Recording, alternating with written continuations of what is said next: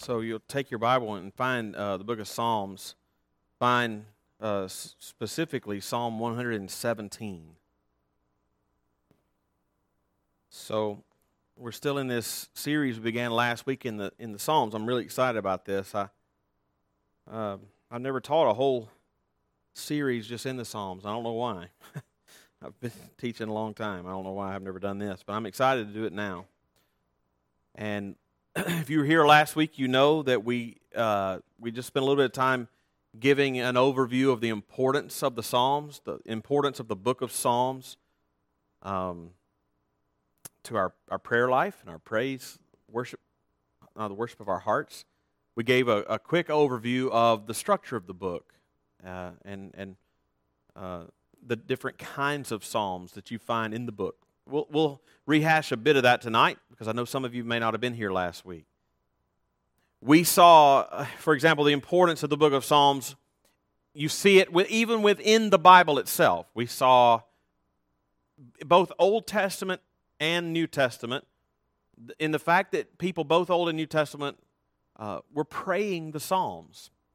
The two examples we gave, like from the Old Testament, the example we gave was Hannah, who uh, you find in 1 Samuel, uh, Samuel's mother, Hannah. So Hannah had been praying to the Lord.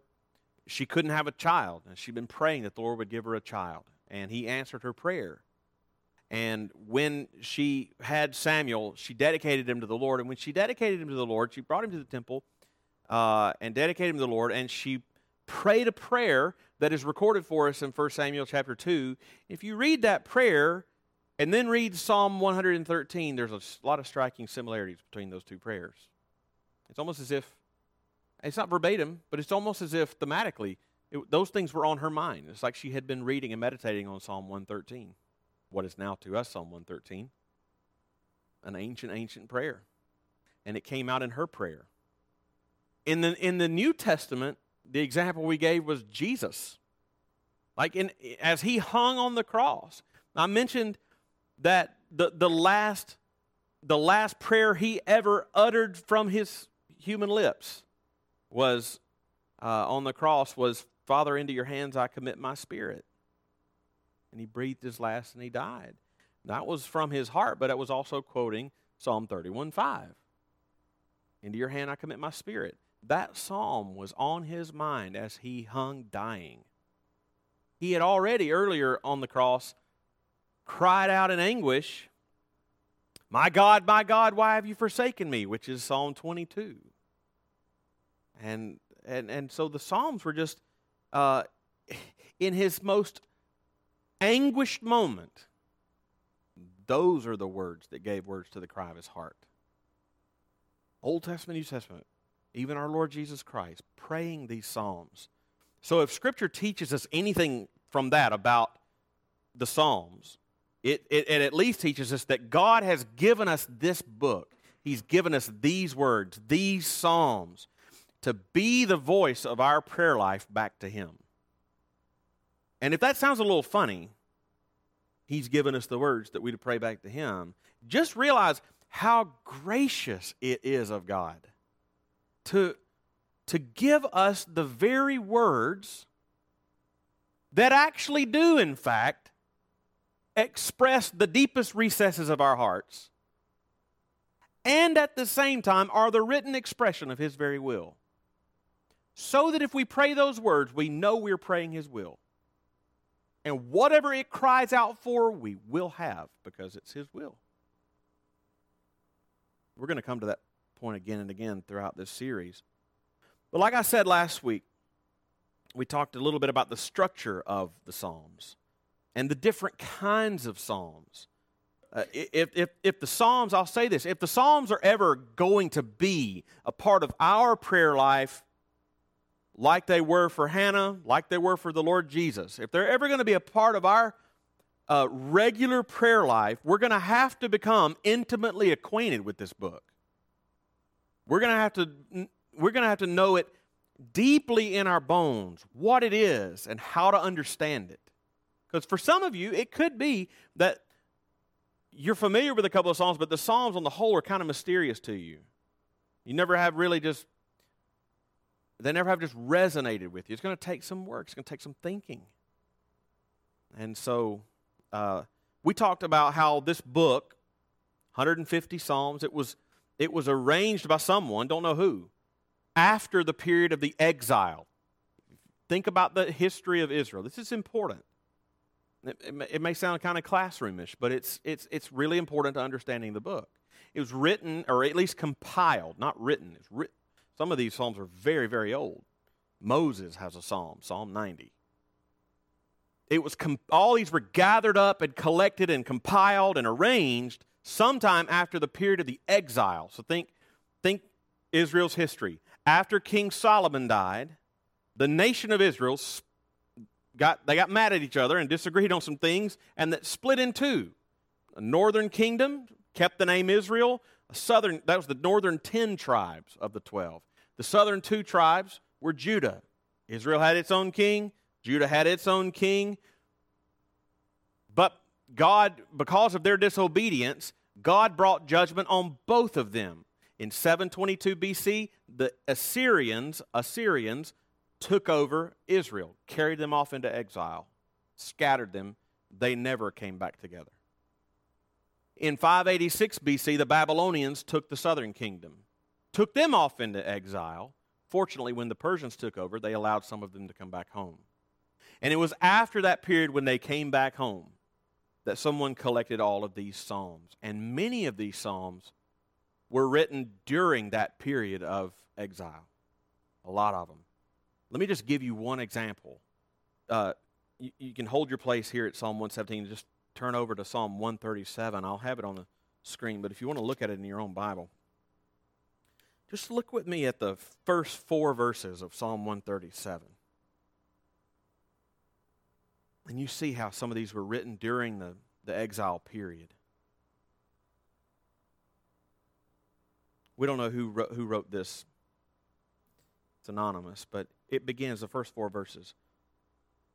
By the waters of Babylon, there we sat down and wept. When we remembered Zion, on the willows there we hung up our lyres. For there our captors requ- required of us songs, and our tormentors mirth, saying, Sing us one of the songs of Zion.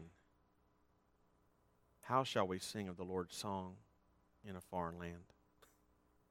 You just, you can just feel the sorrow in that.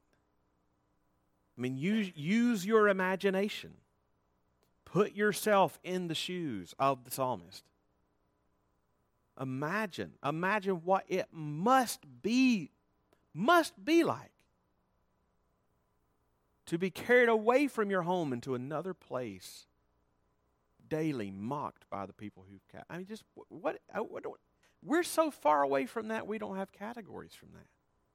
Your struggle may not be exactly like that struggle, but it is your whatever your struggle is surely is not any deeper than that sorrow there. And you can go back to Psalm 1, 117. But whoever, whoever put the book of Psalms together, as we know it after the exile, structured it into five different sections, five different books, five books in one book. Probably like the first five books of the Bible, books of Moses, I don't know. But just to review, those, those, those sections are there's books one, two, three, four, and 5, and those are the divisions of, and they're clearly marked in your English Bible.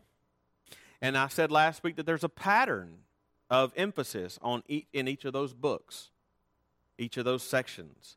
Uh, and we'll, we'll refer to that from time to time, including tonight.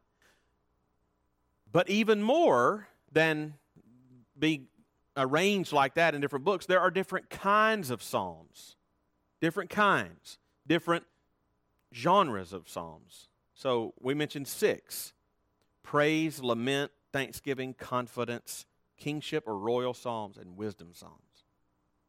And um, why is it important to think through these things and know them? Um, okay, so bear me out on this. Mark Mark Futato is a he's a professor of Hebrew and Old Testament at, at Reformed Theological Seminary in Mississippi. And he, he gives a great example of why it's important to think through seemingly boring stuff like this. Um, about to, in order to understand the Psalms or really any passage. Here, here's, here's what he said. Here he gives two reasons why it's important to think through this. And one is knowing this, it guides our expectations when we come to that passage. It guides your expectation. Here's what he said. When, for example, you open a book and you read the words once upon a time, you're not surprised if on page two you encounter a tree talking to a little girl. Why no surprise? Why no disbelief? Because our words once upon a time uh, guide your expectations. Once upon a time, yeah, categories determine what you will and will not expect on the following pages. Once upon a time indicates that you're reading a fairy tale, and trees talking to little girls is perfectly acceptable in that category.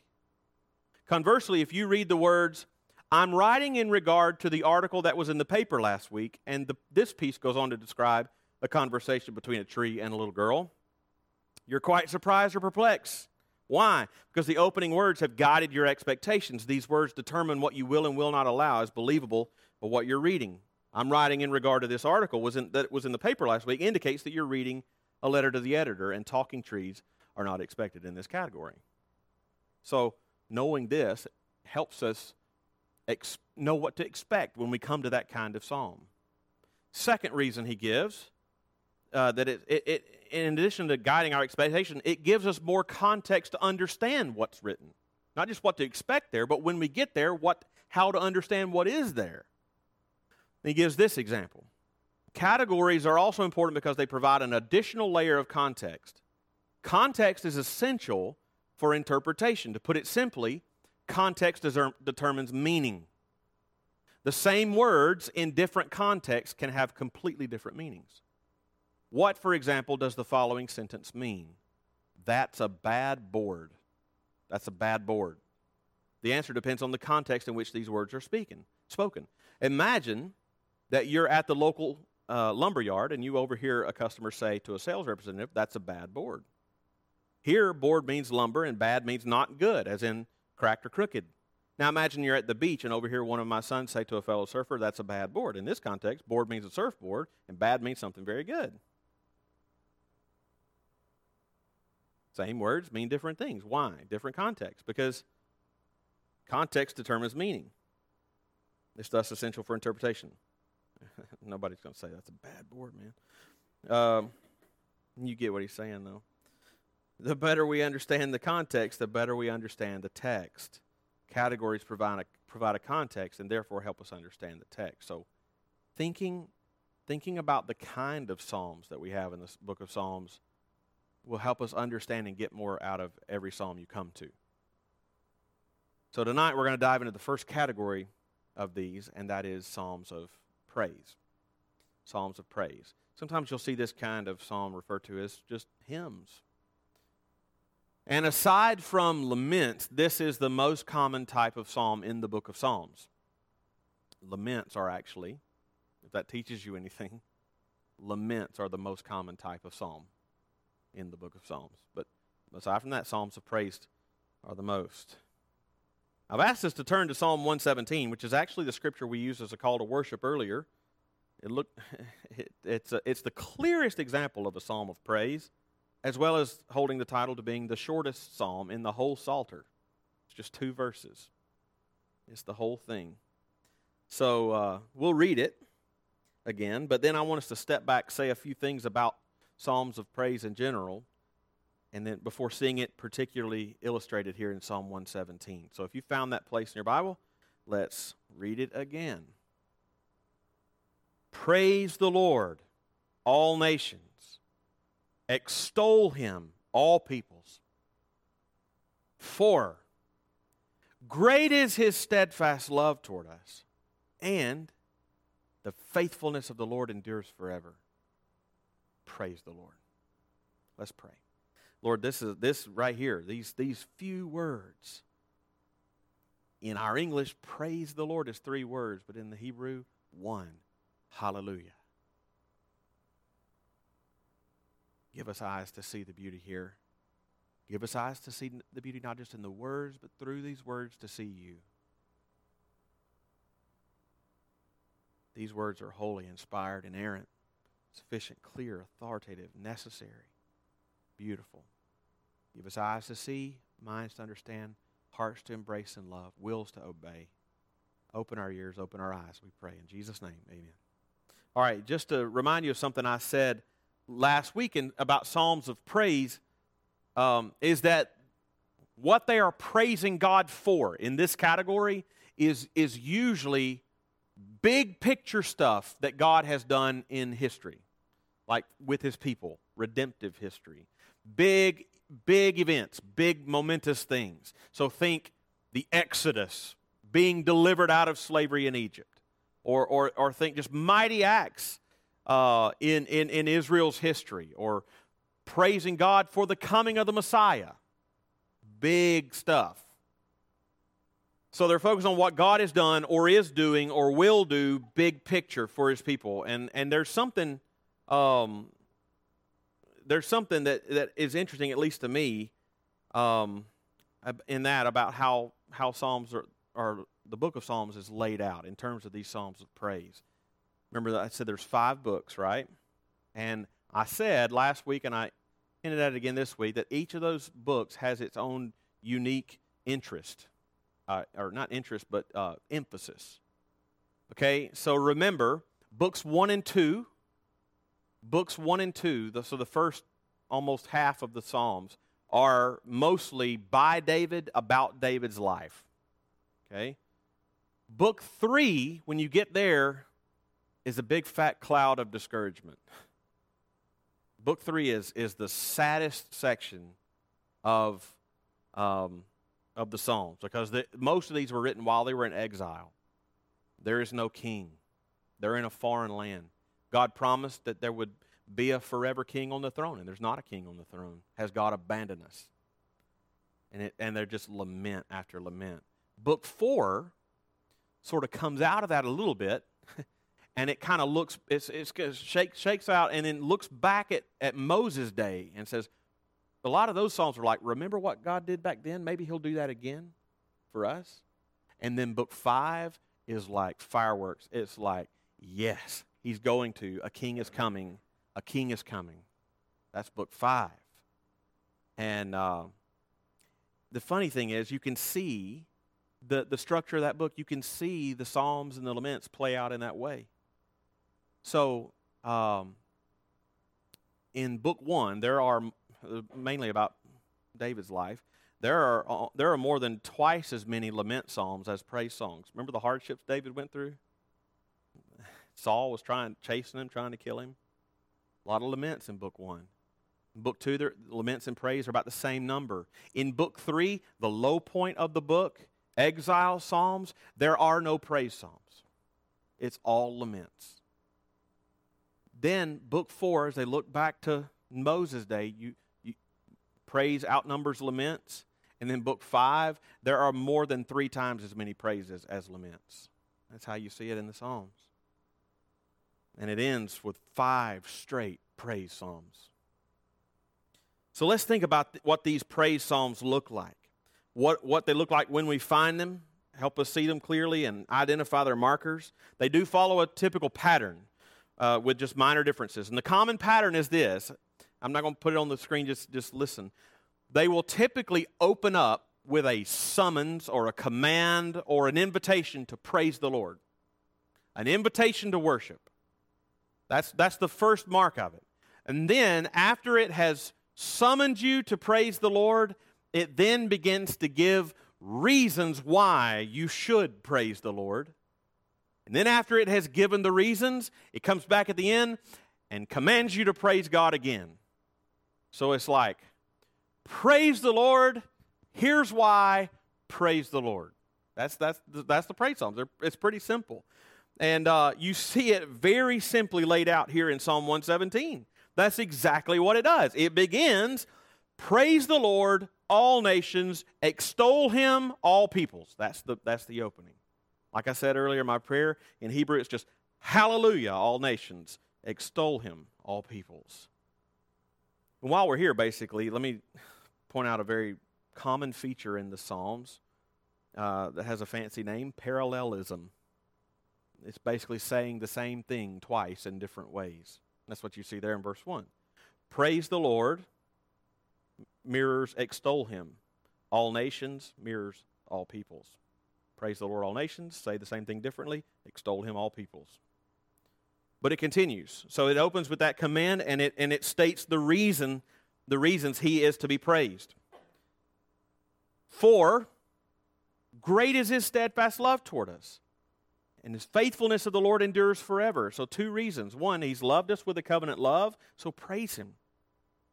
And his faithfulness never goes away, so praise him. And notice, notice in that short, tiny psalm, even, even in this one, notice that the psalmist, whoever it was, is not praising God for things that God did for him personally in his own individual life. He doesn't say, for his steadfast love toward me. He says, toward us. Toward us. It's not as if they never considered their own personal life individually, but they had a much stronger sense of, I matter because I'm part of this community. I can't think of myself apart from this community than we do. I'm a part of a whole. And then when it comes down to the end of the end of the psalm, it, it, it, it begins, it ends like it began. Praise the Lord. They almost always follow that pattern. Invitation, here's the reason, here's the invitation again. Um, it'll have those ingredients even if the particulars look different. So, for example, the opening invitations to praise, they're all over the place, right? A lot of times it's, it's just a, a, a general a general invitation. So, for example, here's how Psalm 95 begins Oh, come, let us sing. Let us sing to the Lord. Let us make a joyful noise to the rock of our salvation. Let us come into his presence with thanksgiving. Let us make a joyful noise to him with songs of praise. That's how it begins. That's, that's just a come, come, let's sing to the Lord. And then, the, interestingly, the next verse begins with the reasons. For, for the Lord our God is a great God. or sometimes, if it's, it, it, sometimes it's not even a, an invitation or a command. Sometimes it's just a, a statement or an assertion of praise. So think of how Psalm 8 begins famously.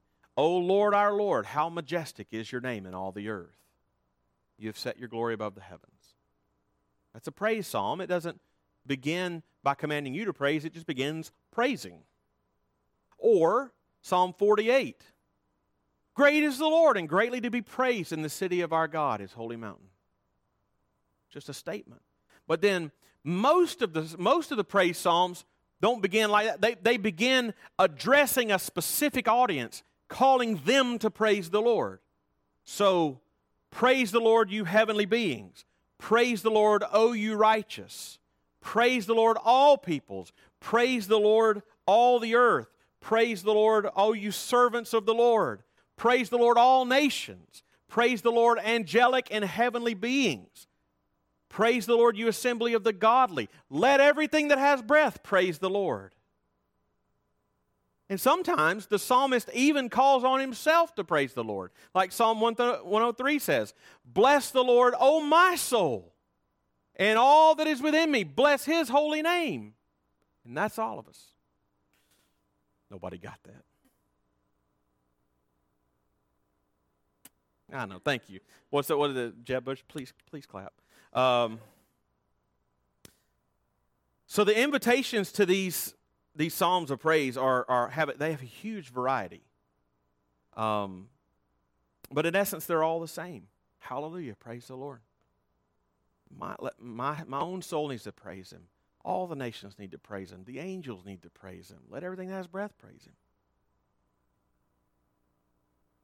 So the invitations are all over the place. But then when you read enough, and then but after the after the invitations come, they start stating the reasons. And when you read enough of these reasons, you begin to see that by and large, the reasons that the praise psalms praise the Lord. I told you it's big picture stuff. The reasons, though they're stated in different ways, they have, there's basically four main categories of reasons why these praise songs praise the Lord. Um, one is that God is the creator. He's the creator. I already I, I showed you the first part of Psalm 95. Oh, come, let us sing to the Lord, right? Here are the reasons given in Psalm 95. Why? Because in his hands are the depths of the earth. The heights of the mountains are his also. The sea is his, for he made it. And his hands formed the dry land. Oh, come, let us worship and bow down. Let us kneel before the Lord our Maker. So we praise him because he created us, he created all that is. Another reason is that God is king over all. He's not just the creator of all that is, he's sovereign Lord over all that is. So, for example, Psalm 47, verses 5 through 7. God has gone up with a shout, the Lord with the sound of a trumpet. Sing praises to God. Sing praises. Sing praises to our King. Sing praises. For God is the King of all the earth. Sing praises with a psalm. So praise Him because He's our Creator. Praise Him because He's King and Lord of over all that He's made. A third category of praises are not just He's Creator and He's King, but He's with us. His presence is with us.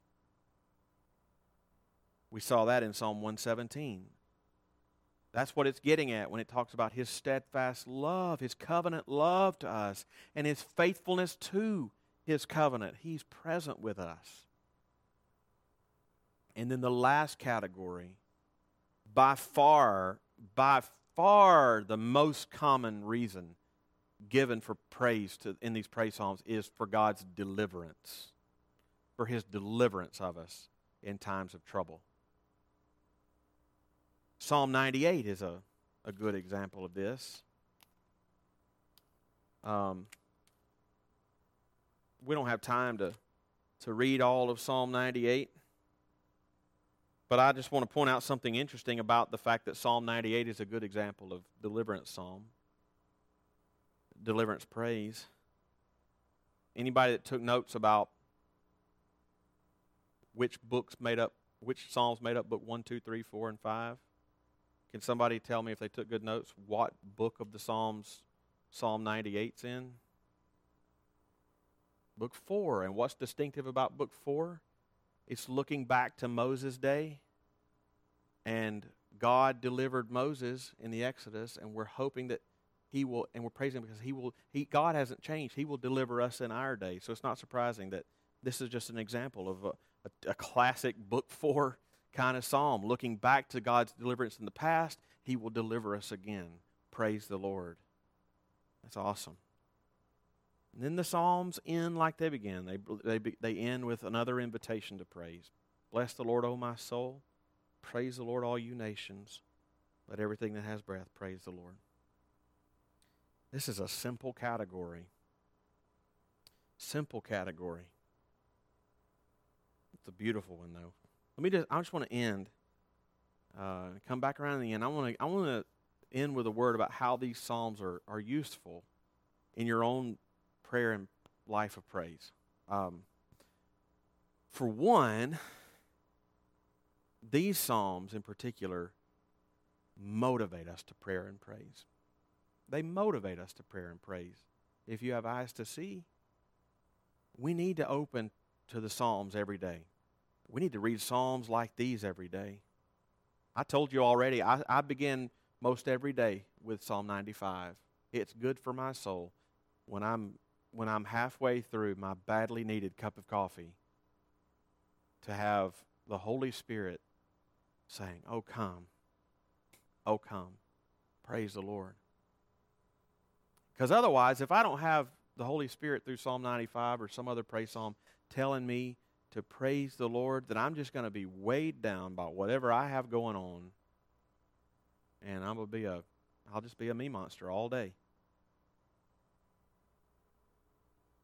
I need to be reminded that there are bigger things outside of my little world of what I have going on that are worth praising the Lord for. And that's the second thing. Not only do these Psalms motivate us to pray, but these Psalms show us what is important and what, what is important to value and what is important to praise God for. Like, that's what these Psalms do. Like, think about those things that they praised God for creating us, being sovereign over us, being with us. And let me tell you, delivering us, let me tell you, they had more stresses and anxieties than we could ever imagine. Honestly, you don't ever really have to wonder where your food is coming from. You don't ever really think about crops or rain. Rain is mostly a nuisance, right? But they were dependent on the winds and rains of heaven for crops to grow, for their cows not to die, and their chickens. I mean, for, for all the anxieties they had about, and they didn't have good doctors. I mean, they, they all the stresses that you have, they had times about a 10. And they're still thinking about the fact that God is their creator. And he's, he's sovereign Lord. That's what they're praising him for. Big stuff. We need to think about these things. That, that, that's a motivation to, to think deeply about the Word and think deeply about the things of God. So that your, your well is not an empty, empty well when it comes time to praise. But then, not only do they remind us that it's important, but it, it, they give us the very words to do it with. I've read you this before. I'm going to read it to you again. This is a great book. I commend to you. It's a weird cover. Maybe they changed it since I bought it. But it's C.S. Lewis Reflections on the Psalms. Um, he has a, one of my favorite passages of all time on praise psalms. You know the story of of uh, C.S. Lewis that he um, he was an atheist, right? And he set out to disprove Christianity fully and finally, and in the process came to faith in Christ and wrote Mere Christianity. And uh, as a Christian, uh, he well he was a literature uh, professor, so he he was familiar with the Bible even before he was a Christian, familiar with the Psalms. Here's, here's what he said about, pray, about Psalms of praise. A word about praising. When I first began to draw near to belief in God, and even for some time after it had been given to me, I found a stumbling block in the demand so clamorously made by all religious people that we should we should praise God. Still more in the suggestion that God Himself demanded it.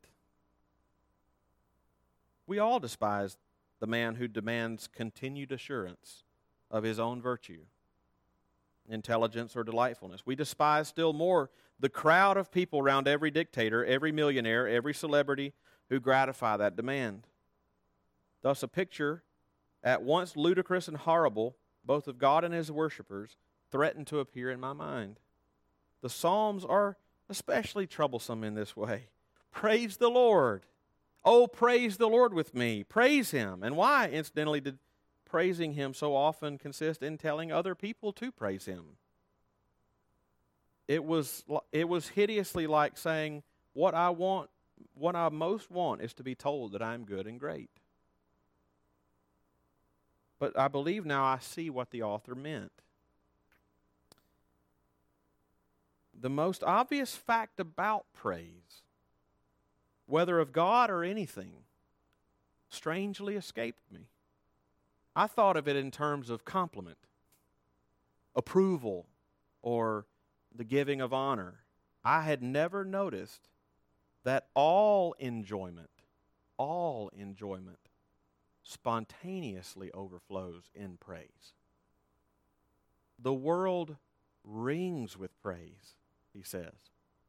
Lovers praising their mistresses, readers their favorite poet, walkers praising the countryside, players praise, praising their favorite game, praise of weather, wines, dishes, actors, motors, horses, colleges, countries, historical people, children, flowers, mountains, rare stamps, rare beetles, even sometimes politicians or scholars. And I had not noticed either that just as men spontaneously praise what they value, so they spontaneously urge us to join them in praising it. Isn't it lovely? Wasn't it glorious? Don't you think that magnificent? The psalmists, in telling everyone to praise God, are doing what all men do when they speak of what they care about. I think we delight to praise what we enjoy because the praise not merely expresses, but completes the enjoyment. It is its appointed consummation. It's not out of compliment that lovers keep on telling one another how beautiful they are. The delight is incomplete till it is expressed. It is frustrating to have discovered a new author and not be able to tell anyone how good he is to come suddenly at the turn of the road upon some mountain valley of unexpected grandeur, and then to have to keep silent because the people with you care for it no more than a tin can in the ditch. To hear a good joke and find no one to share it with. This is so even when our expressions are inadequate. The worthier the object, the more intense the delight would be. If it were possible for a created soul to appreciate that is, to love and delight in the worthiest object of all, and simultaneously at every moment to give this delight perfect expression, then that soul would be in supreme beatitude. It is along these lines that I find it easiest to understand the Christian doctrine of heaven a state in which angels now and men hereafter are perpetually enjoy, employed in praising God. So the Catechism says that man's chief end is to glorify God and to enjoy Him forever. We shall then know that these are the same thing. Fully to enjoy is to glorify. In commanding us to glorify Him, God is inviting us to enjoy Him.